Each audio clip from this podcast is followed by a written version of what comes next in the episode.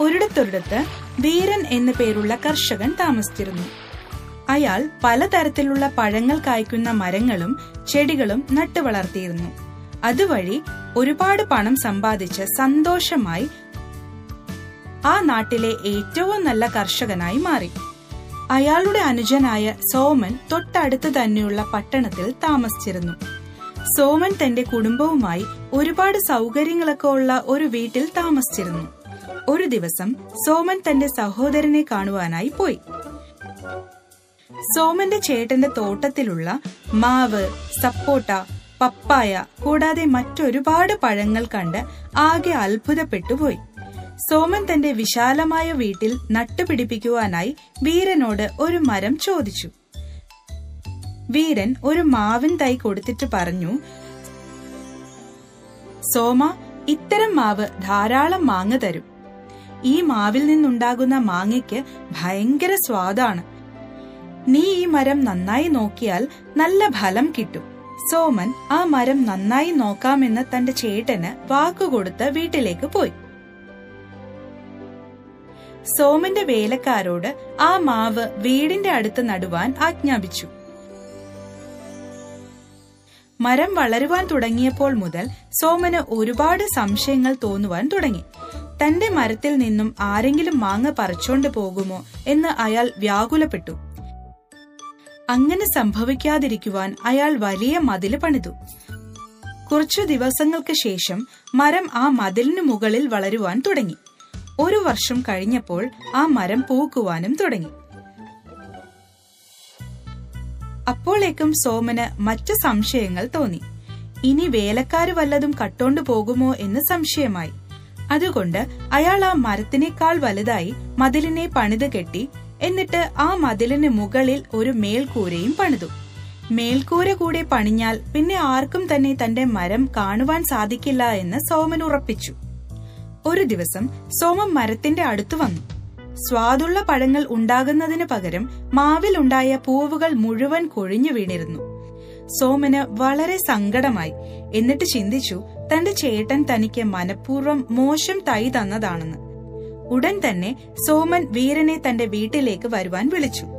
വീരൻ തന്റെ ആകാംക്ഷ കൊണ്ട് ചിന്തിച്ചു എന്തായിരിക്കും സംഭവിച്ചത് എന്ന്. എന്നിട്ട് വേഗം സോമന്റെ വീട്ടിലേക്ക് ചെന്നു.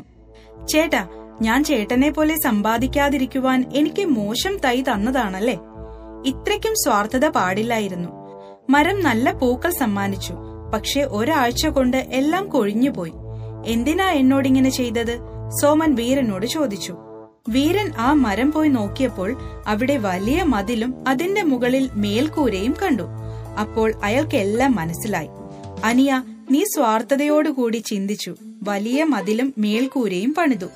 സൂര്യപ്രകാശവും വായുവും ലഭിക്കാതെ എങ്ങനെ മരം പഴങ്ങൾ തരും? നിന്റെ അത്യാഗ്രഹം കാരണം നിന്റെ ലാഭം നിനക്കില്ലാതെയായിപ്പോയി. വീരൻ ഇത്രയും പറഞ്ഞുകൊണ്ട് അവിടെ നിന്ന് പോയി. സോമന് തന്റെ മണ്ടത്തരത്തിൽ സങ്കടം തോന്നി. അതുകൊണ്ട് കുട്ടികളെ പ്രകൃതിയിലുള്ള എല്ലാ ചെടികൾക്കും വെള്ളവും വായുവും വേണം. സോമന്റെ മണ്ടത്തരം കാരണം അയാൾക്ക് അയാളുടെ കൃഷി നഷ്ടമായി. അതുകൊണ്ട് സ്വാർത്ഥത നമ്മൾ പാടെ ഉപേക്ഷിക്കണം. ഇന്ന് നമുക്ക് മറ്റൊരു ഗുണപാഠം പഠിക്കാം. ഒരിക്കൽ ഒരു കാട്ടിൽ ഒരു നദിയുടെ അടുത്ത് ഒരു ഋഷി തന്റെ ശിഷ്യരുമായി പ്രാർത്ഥിക്കുകയായിരുന്നു. അപ്പോൾ നദിക്കരയിൽ ആരോ സംസാരിക്കുന്നത് കേൾക്കുകയുണ്ടായി. ശബ്ദം കേട്ട് അവർ കണ്ണുകൾ തുറന്നു നോക്കിയപ്പോൾ കുറച്ച് മീൻ പിടിക്കുന്നവർ വല ഉപയോഗിച്ച് മീൻ പിടിക്കുന്നത് കണ്ടു. ഉടൻ ഋഷി തന്റെ ശിഷ്യന്മാരെ വിളിച്ചു. ഞാൻ നിങ്ങൾക്ക് ജീവിതത്തിന്റെ സത്യത്തെപ്പറ്റി വിശദീകരിക്കാം. അവരുടെ അടുത്തോട്ട് ശിഷ്യന്മാരെ കൊണ്ടുപോയിട്ട് ഋഷി പറഞ്ഞു.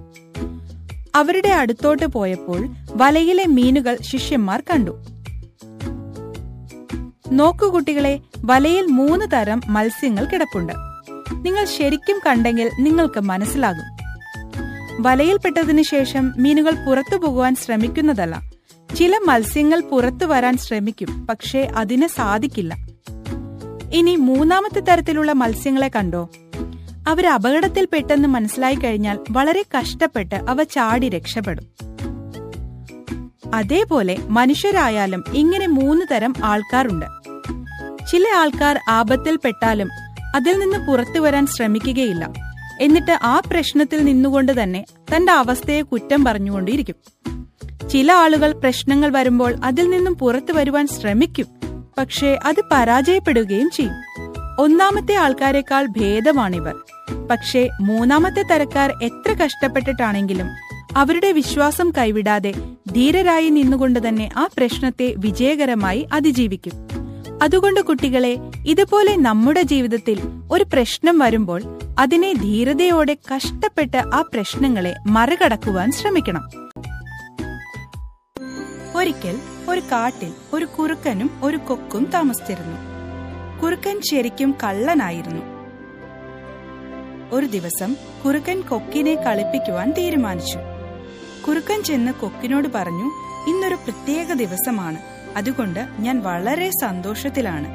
എന്റെ കൂടെ നീ വീട്ടിൽ വരണം. കൊക്ക് അത് സമ്മതിച്ചു. കുറുക്കന്റെ വീട്ടിൽ പോവുകയും ചെയ്തു. കുറുക്കൻ ഒരു പാത്രത്തിൽ ആഹാരം വിളമ്പി കൊക്കിന് കൊടുത്തു. കുറുക്കൻ വളരെ എളുപ്പത്തിൽ ആ ആഹാരം മുഴുവൻ കഴിച്ചു. പക്ഷേ കൊക്കിന് തന്റെ ചുണ്ടുകൊണ്ട് കഴിക്കുവാൻ പാടുപെട്ടു. തന്നെ കളിപ്പിക്കുവാൻ വീട്ടിലേക്ക് ക്ഷണിച്ചതാണെന്ന് കൊക്കിന് മനസ്സിലായി.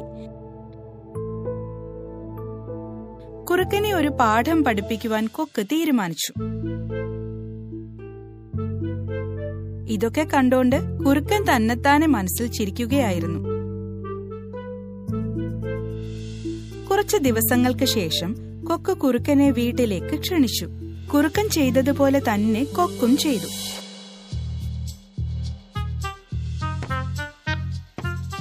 ഒരു കുടത്തിൽ ആഹാരം നൽകി.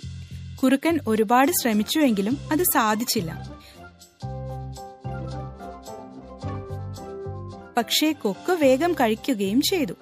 അപ്പോൾ കുറുക്കന് തന്റെ തെറ്റ് മനസ്സിലായി. അപ്പോൾ മുതൽ കുറുക്കൻ ഇനി ആരെയും കളിപ്പിക്കുകയില്ല എന്ന് തീരുമാനമെടുത്തു. അതുകൊണ്ട് കുട്ടികളെ നമ്മൾ ഒരിക്കലും മറ്റുള്ളവരെ വിഡ്ഢികളാക്കുവാൻ നോക്കരുത്. ഒരിക്കൽ രാമു സോമു എന്നു പേരുള്ള രണ്ട് വ്യാപാരികൾ വളരെ സന്തോഷത്തോടെ ഒരു പട്ടണത്തിൽ താമസിച്ചിരുന്നു.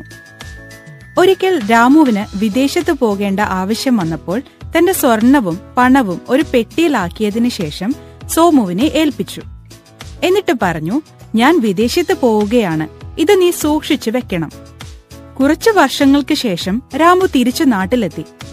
പെട്ടെന്ന് അവൻ സോമുവിന്റെ വീട്ടിൽ ചെന്നു. സോമു വിദേശത്ത് ബിസിനസ് അത്ര നന്നായി പോകുന്നില്ല. കുറെ കഷ്ടപ്പെട്ടിട്ടും ലാഭമൊന്നും തന്നെ കിട്ടുന്നില്ല. അതുകൊണ്ടാണ് ഉണ്ടായിരുന്ന പണവും കൊണ്ട് ഞാൻ തിരിച്ചു വന്നത്. അപ്പോൾ ഞാൻ നിന്നെ ഏൽപ്പിച്ച പണവും സ്വർണവും തിരിച്ചു തരുമോ? രാമു ചോദിച്ചു. അയ്യോ രാമു നീ പോയപ്പോൾ കുറെ എലികൾ ആ സ്വർണവും പണവും തിന്നു.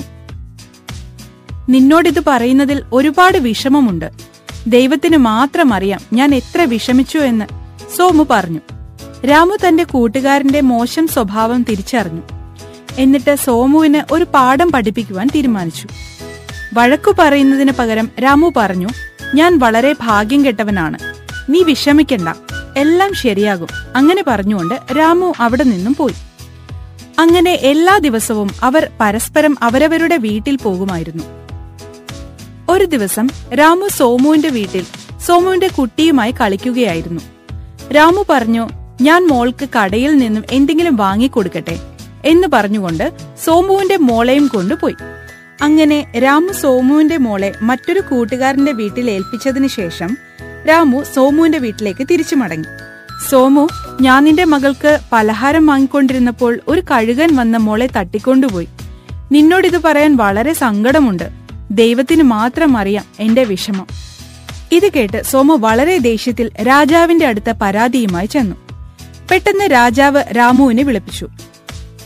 എന്താണിത്? നീ പറയുന്നു ഇയാളുടെ മകളെ കഴുകൻ റാഞ്ചിക്കൊണ്ടുപോയെന്ന്. ഇതെങ്ങനെ സാധിക്കും?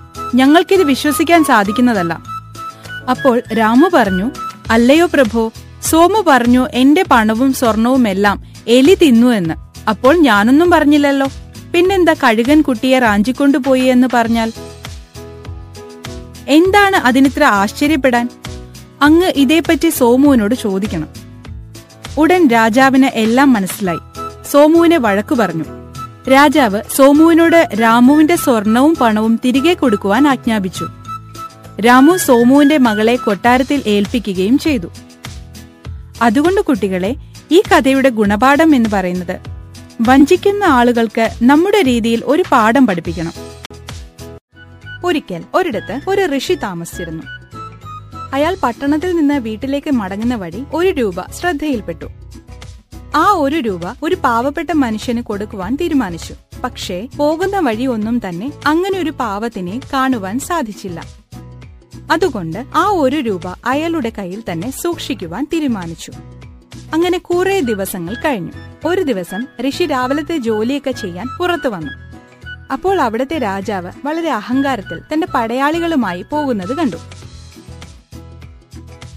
രാജാവ് ഋഷിയെ കണ്ട ഉടൻ തന്നെ മറ്റൊരു രാജ്യത്തിനു വേണ്ടി യുദ്ധത്തിന് പോകുവാണെന്ന വിവരം ഋഷിയെ അറിയിക്കുകയും തന്നെ അനുഗ്രഹിച്ചു വിടുവാൻ ഋഷിയോട് പറയുകയും ചെയ്തു. ഇത് കേട്ടതിനു ശേഷം ഒരു നിമിഷം ഋഷി ആലോചിച്ചു.